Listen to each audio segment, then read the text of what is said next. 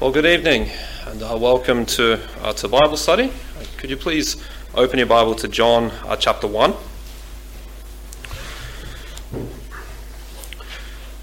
And uh, last week, Pastor Matthews gave us uh, an introduction study to our series on evangelism, and there were four questions: What is evangelism? Why is it important? Why don't we evangelize? And how can we improve?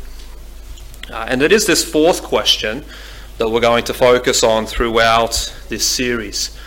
And the Gospel of John uh, is going to be the training ground uh, to equip us to evangelize. Uh, and in John chapter 1, we're going to determine some biblical principles of evangelism. Now, when I was in Bible college, we did a study through uh, the Gospel of John.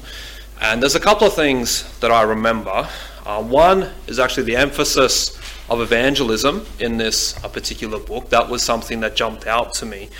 And there was one particular illustration that is wedged in my mind. And there's not too many illustrations that I remember. Um, and I looked this one up so I could actually quote it accurately. And it went like this It said, The Dead Sea aptly describes many Christians. The Jordan River empties a steady stream of fresh water into the Dead Sea at an astounding rate, yet the sea is almost solid salt. Nothing can live in it, and no vegetation grows within miles of its shores. In fact, the salt content is so high that it's difficult to swim. Tasting the water of the Dead Sea burns the tongue for several minutes. Drinking it can be deadly. How does the fresh water that flows into the lake become so deadly? The answer, of course, is that the Dead Sea has no outlet. Christians sometimes become spiritually poisoned, dry, and dead because although they take in the word, they never give it out. If we have no outlet for evangelism, we become dead as the Dead Sea. And uh, that was an illustration that is stuck uh, in my mind. Okay, we need an inlet and an outlet. Okay, a healthy thriving Christian must be evangelizing. Okay, and God willing, we're going to be equipped okay, to have these outlets in our life which are vital for spiritual health and vitality. So when we think of evangelism, okay, it isn't just for the unsaved. Of course, it's for them primarily, but it's also vital for us as Christians. So, with that said, uh, let's read from John chapter 1, uh, verses 6 to 9 is going to be our focus this evening as we start to lay down some biblical principles which will form the foundation of our evangelizing. So, John chapter 1, and we'll read from verse 6. Now, there was a man uh, sent from God whose name was John.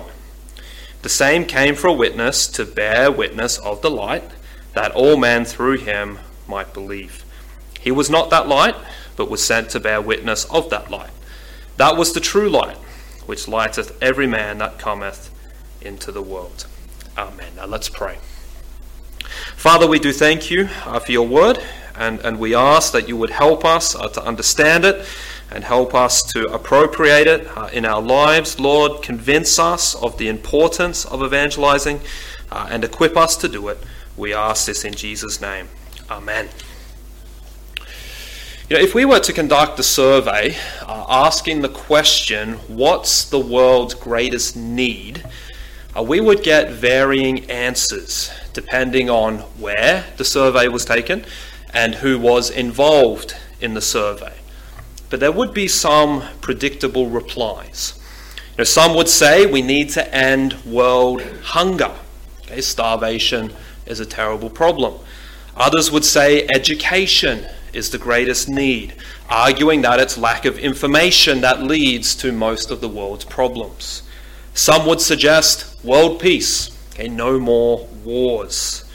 No doubt others would suggest something environmental, like the end of pollution, and perhaps erasing poverty would be suggested. Okay, if people had more money, it would change the quality of their life and fix a lot of their issues. Now, it's true these are all legitimate concerns, but according to the Bible, these issues don't constitute the greatest need of the world. Okay, the Gospel of John presents Jesus Christ as the greatest need. Okay, John 20, verse 31. Okay, this functions like a thesis statement for this book. It reveals the goal, it reveals the purpose of this particular gospel. Okay, and it says, But these are written that ye might believe that Jesus is the Christ, the Son of God, and that believing ye might have life through his name. So this is what, excuse me, this is what this gospel is all about. It's written that people might believe. Okay, it's written that people might come to Christ, receive life. This is man's greatest need. And what John does throughout the gospel is he presents numerous witnesses to prove that Jesus is the Son of God and the Savior of mankind. And he brings together a very impressive catalogue of witnesses. Now, this concept of witnesses is seen first of all in our text. Okay, in verses 7 and 8, we see it three times. And the word translated witness is actually a legal term and it means to testify or to give evidence. And witnesses are integral in establishing the truth of a claim. Now, we understand the importance of witnesses to establish credibility. And when there are credible witnesses that testify to an event, that is accepted as true. Okay, that's how our whole legal system works. And John's gospel presents us with many witnesses. As one commentator said, John is insistent that there is good evidence for the things he sets down. And there are at least eight witnesses that John presents to verify that Jesus is God and the Savior of the world. Okay, the first witness is God the Father. John 8 18b says, And the Father that sent me beareth witness of me. The second witness is God the Son. John 8:14 Jesus answered and said unto them, Though I bear record of myself, yet my record is true. For I know whence I came and whither I go, but ye cannot tell whence I come and whither I go. The third witness is God the Spirit. Okay, John 15:26. But when the Comforter is come, whom I will send unto you from the Father, even the Spirit of truth, which proceedeth from the Father, he shall testify of me. The fourth witness is Jesus' miraculous works. Okay, John 10 25b says, The works that I do in my Father's name, they bear witness of me. Okay, so Jesus' miracles are proof of his deity. The fifth witness is the Scriptures. Okay, John 5 39 says, Search the Scriptures, for in them ye think ye have eternal life, and they are they which testify of me. Okay, so this is speaking of the Old Testament. It's all about Jesus. Okay, it points to him. The sixth witness are the disciples. John 15 27. And ye also shall bear witness, because ye have been with me from the beginning. The seventh witness is John the Baptist. He's the prophesied forerunner. He's preparing the way for Messiah. And we read of him in our text, John chapter 1, verses 6 and 7. There was a man sent from God whose name was John. The same came for a witness to bear witness of the light, that all men through him might believe. Then the eighth witness is the men and women who encountered Jesus. And one such example is the Samaritan woman. Okay, John 4:39 and many of the Samaritans of that city believed on him for the saying of the woman which testified he told me all that ever I did. Okay, so John presents these eight witnesses in his gospel so that those who read it might be convinced and believe that Jesus is the Christ and the savior from sin. That that's the intention of this book. But it also reveals another key witness. And it's found in John 17. This is the high priestly prayer.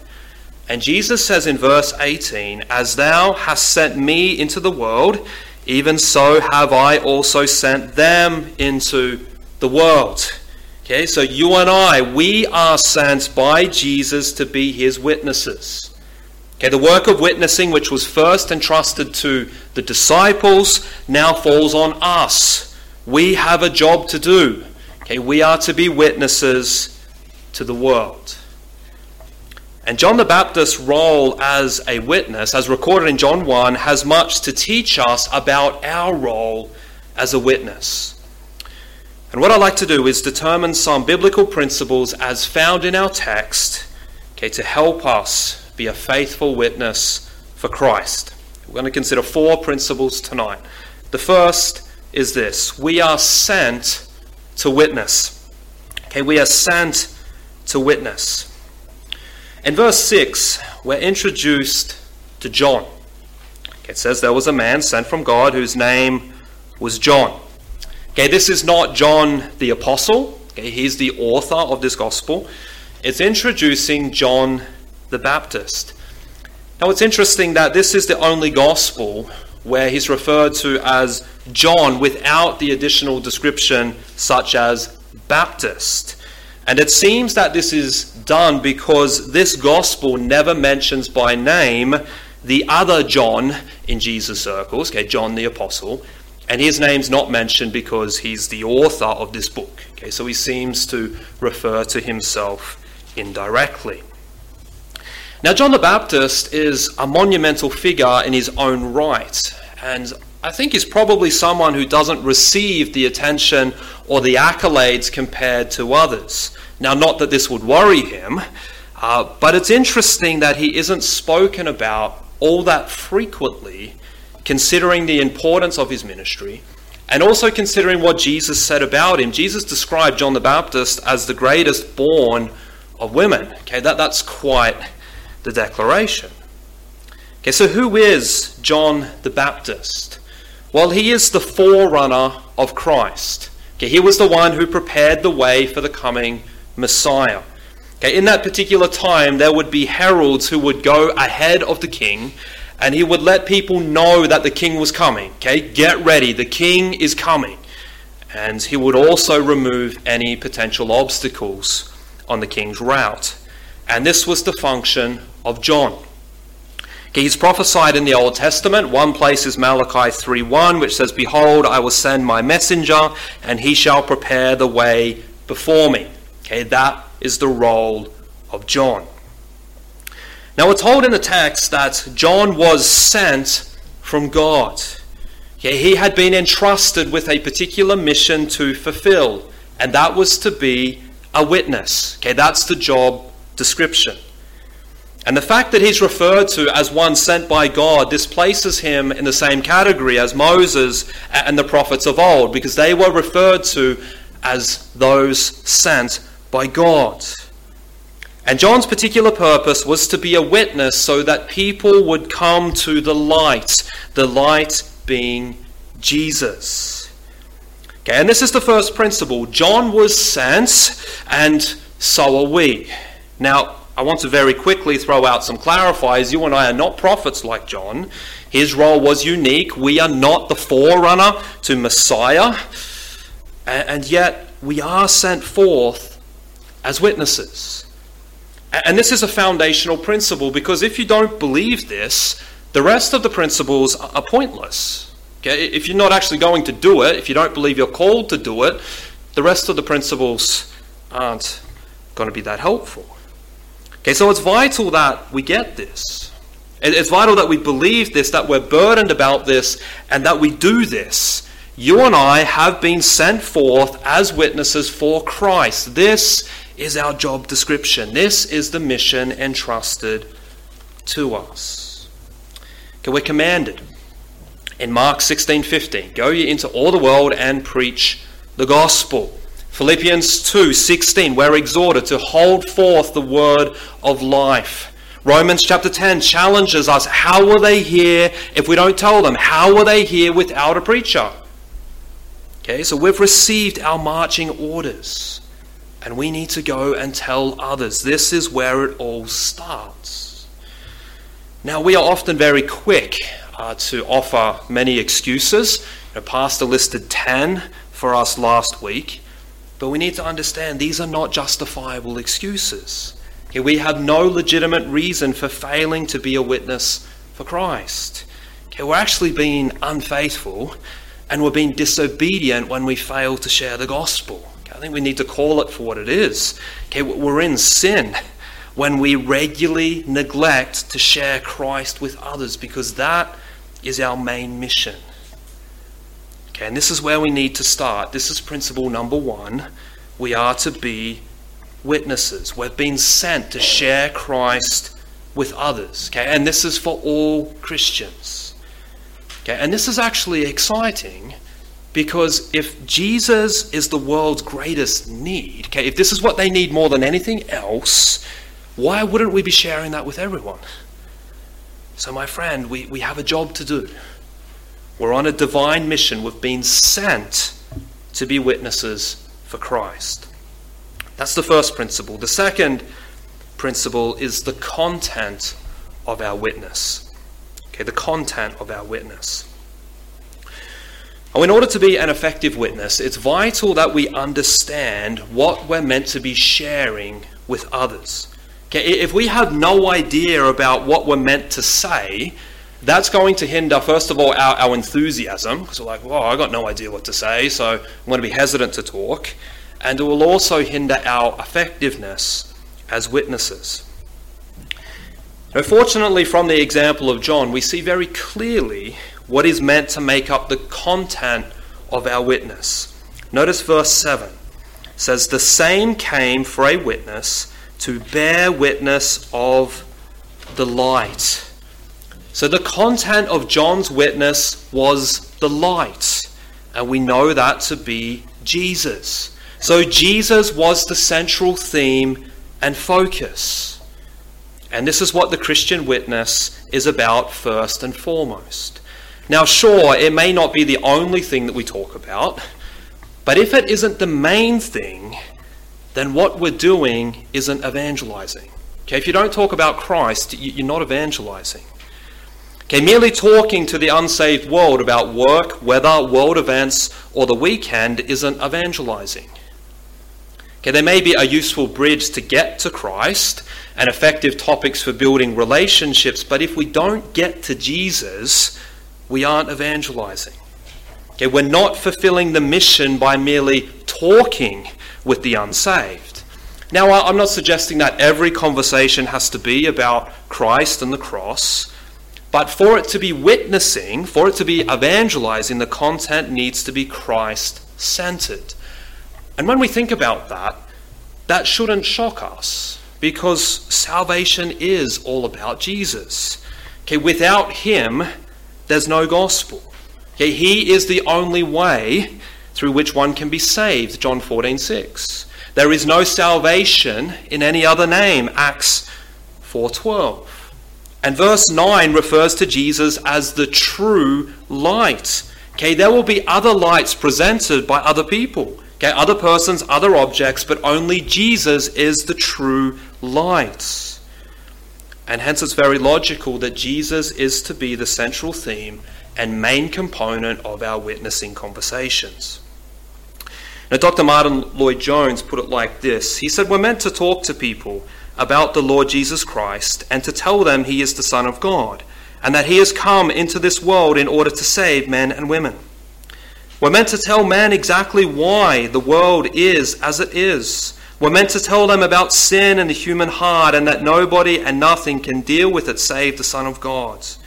We are very ready to talk about our doctors and to praise the man who cured us when so many failed.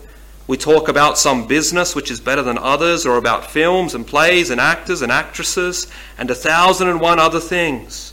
We are always glorifying people. The world is full of it. And the Christian is meant to be praising and glorifying the Lord Jesus Christ. Okay, so this is to form the content of our witness.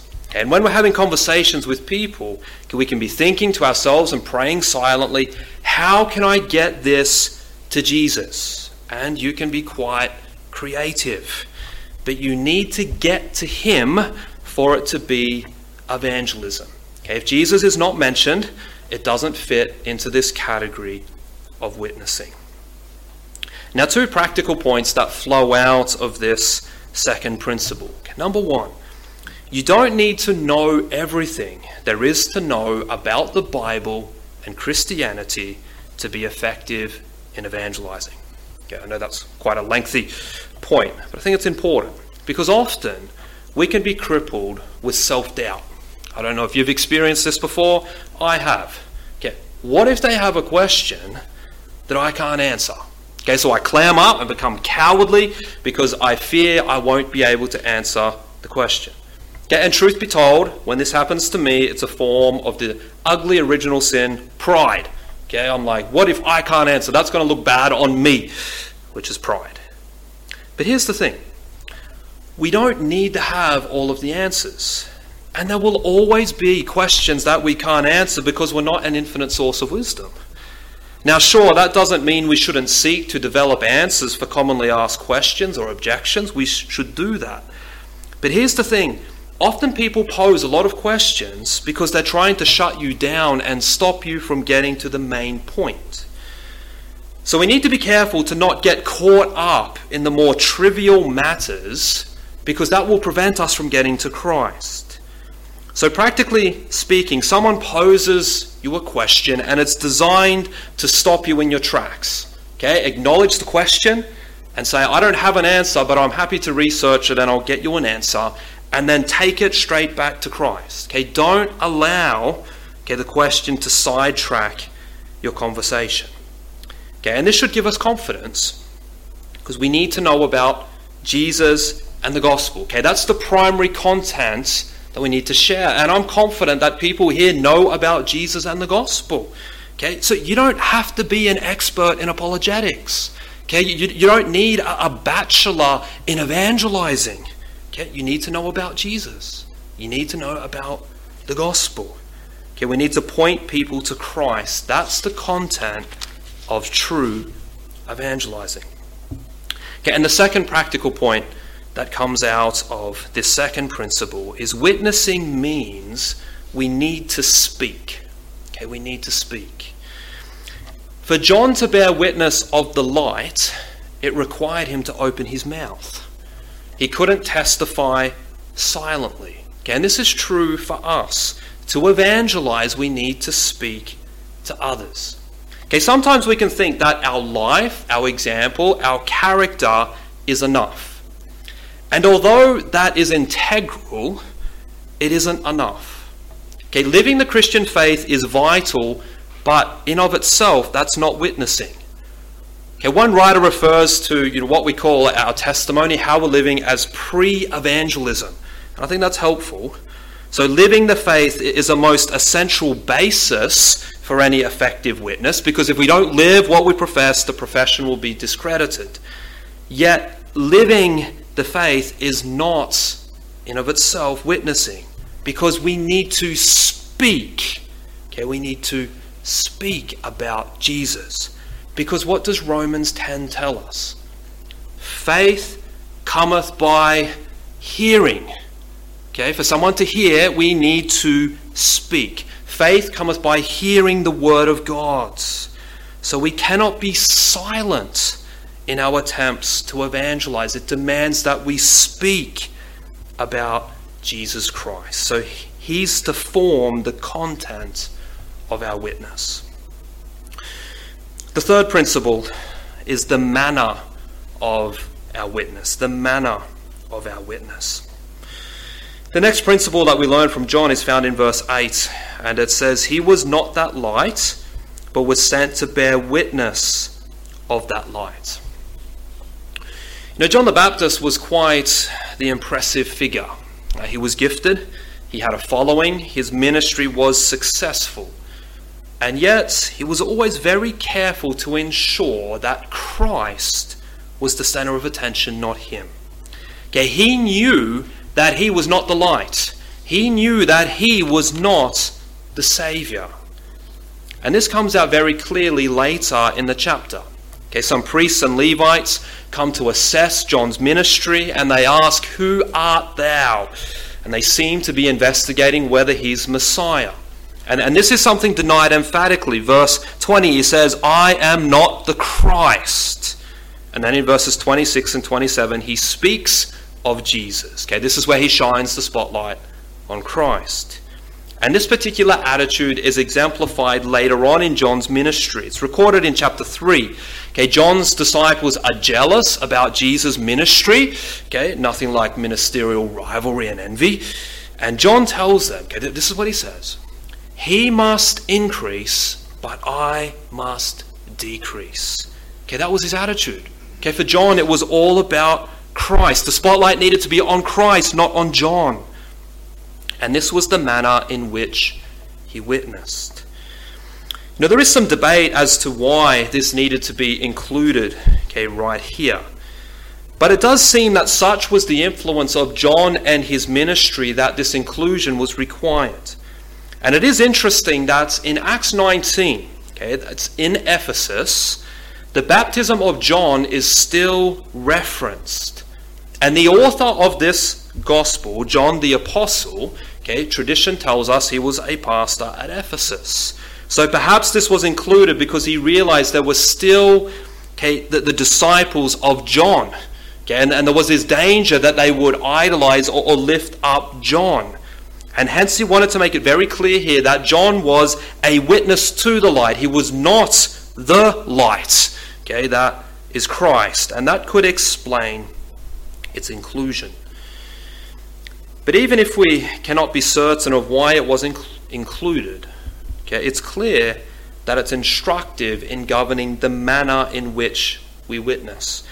Because this reminds us that we're not to be self focused in how we evangelize. Okay, the spotlight is not to be on us.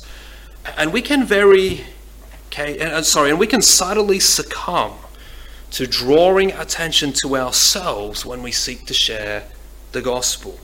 And we can do this primarily in how we use our personal testimony. And one writer explains this issue well. He says this. Again, it's, it's lengthy, but it's in your outline. He says, When many Christians give their witness, they talk about themselves. This is why we speak of giving our testimonies. That is, telling people about our conversions and how Christ has helped us. There certainly is a place for testimonies, but they should never form the heart of our witness. I remember seeing an ad in a secular news magazine that featured a handsome, smiling young man. It began by talking about his previous problems. He had been into drugs and had been lost and depressed, but now he was clean and fulfilled. The ad was like many Christian testimonies, except that it was on behalf of one of the more bizarre cults spreading today. Oh, it is true that cults can help a person get off drugs, but that does not make their beliefs true. So it is with faith in Christ. Its usefulness does not prove that it is true. Moreover, it is easy for people to brush testimonies aside, saying, I'm glad it worked for him or her, but that has no relevance to me. Okay, our witness must center not on our experience, but on the facts of Christ coming to this world. Okay, so understand it, it's not wrong to share your testimony, but there are dangers if we're not careful, especially if we don't get to the facts about Christ and the gospel. Okay, our testimonies are to function as a bridge to get us to Christ. Okay, we could say our testimony is an entree, it's not the main meal, it's the supporting actor, not the star of the show.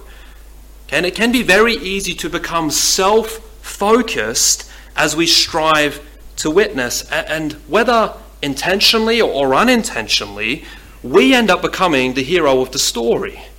And that's not evangelism. As one writer put it, whenever a Christian layman, minister, writer, teacher, or whoever it might be gets to thinking that there is something important about him, he or she will always cease to be effective as Christ's witness.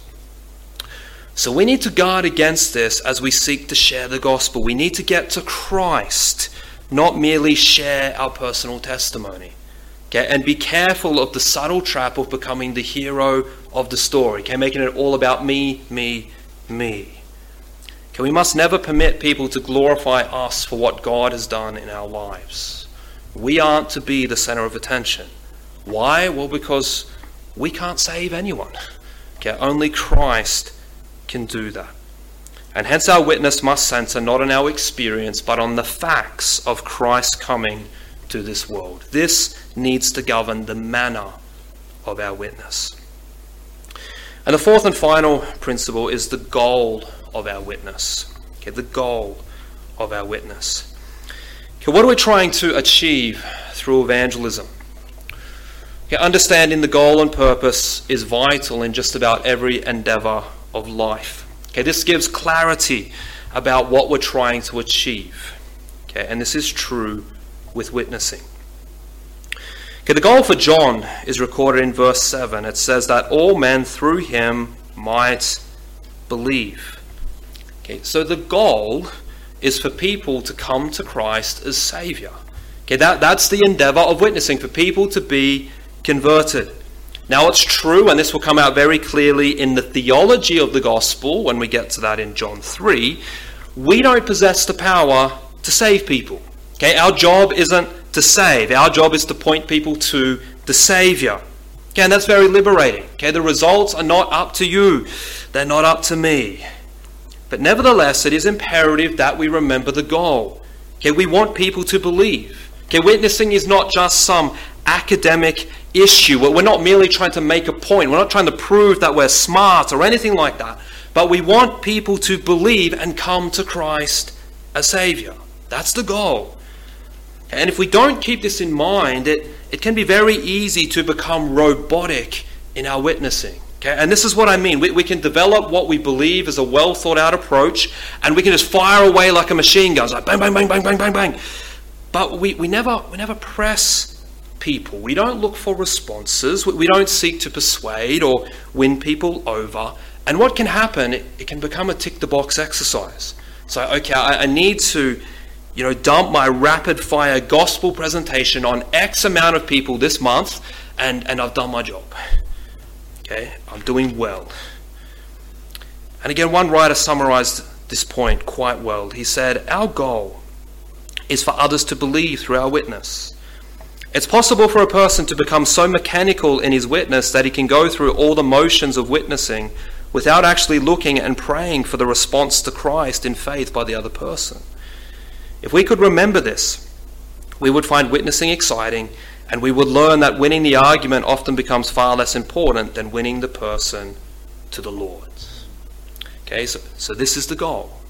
And that needs to govern our approach. We need to graciously challenge people to make a decision because we need to remember one cannot be neutral with Jesus.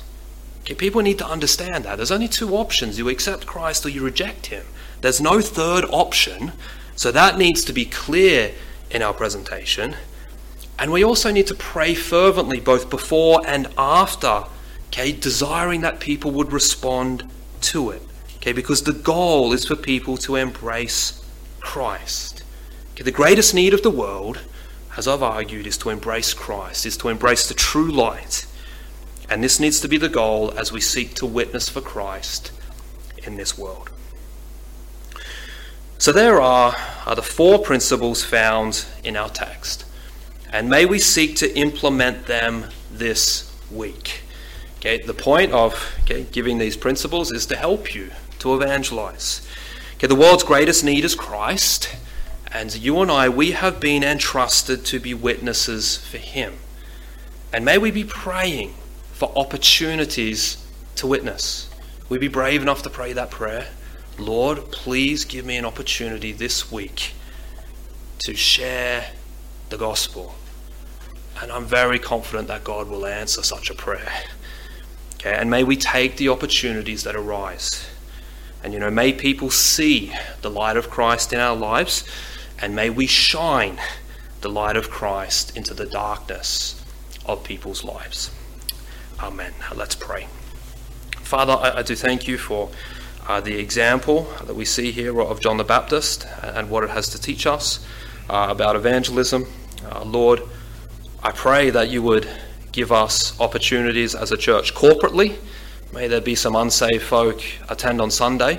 And uh, Lord, I, do pray that you would give us as individuals uh, opportunities uh, to, to, speak a word for Christ. Please give us the, the, the courage uh, to, to, take it. And uh, Lord, please help us uh, to, to, be burdened for the lost. We ask this in Jesus' name. Amen.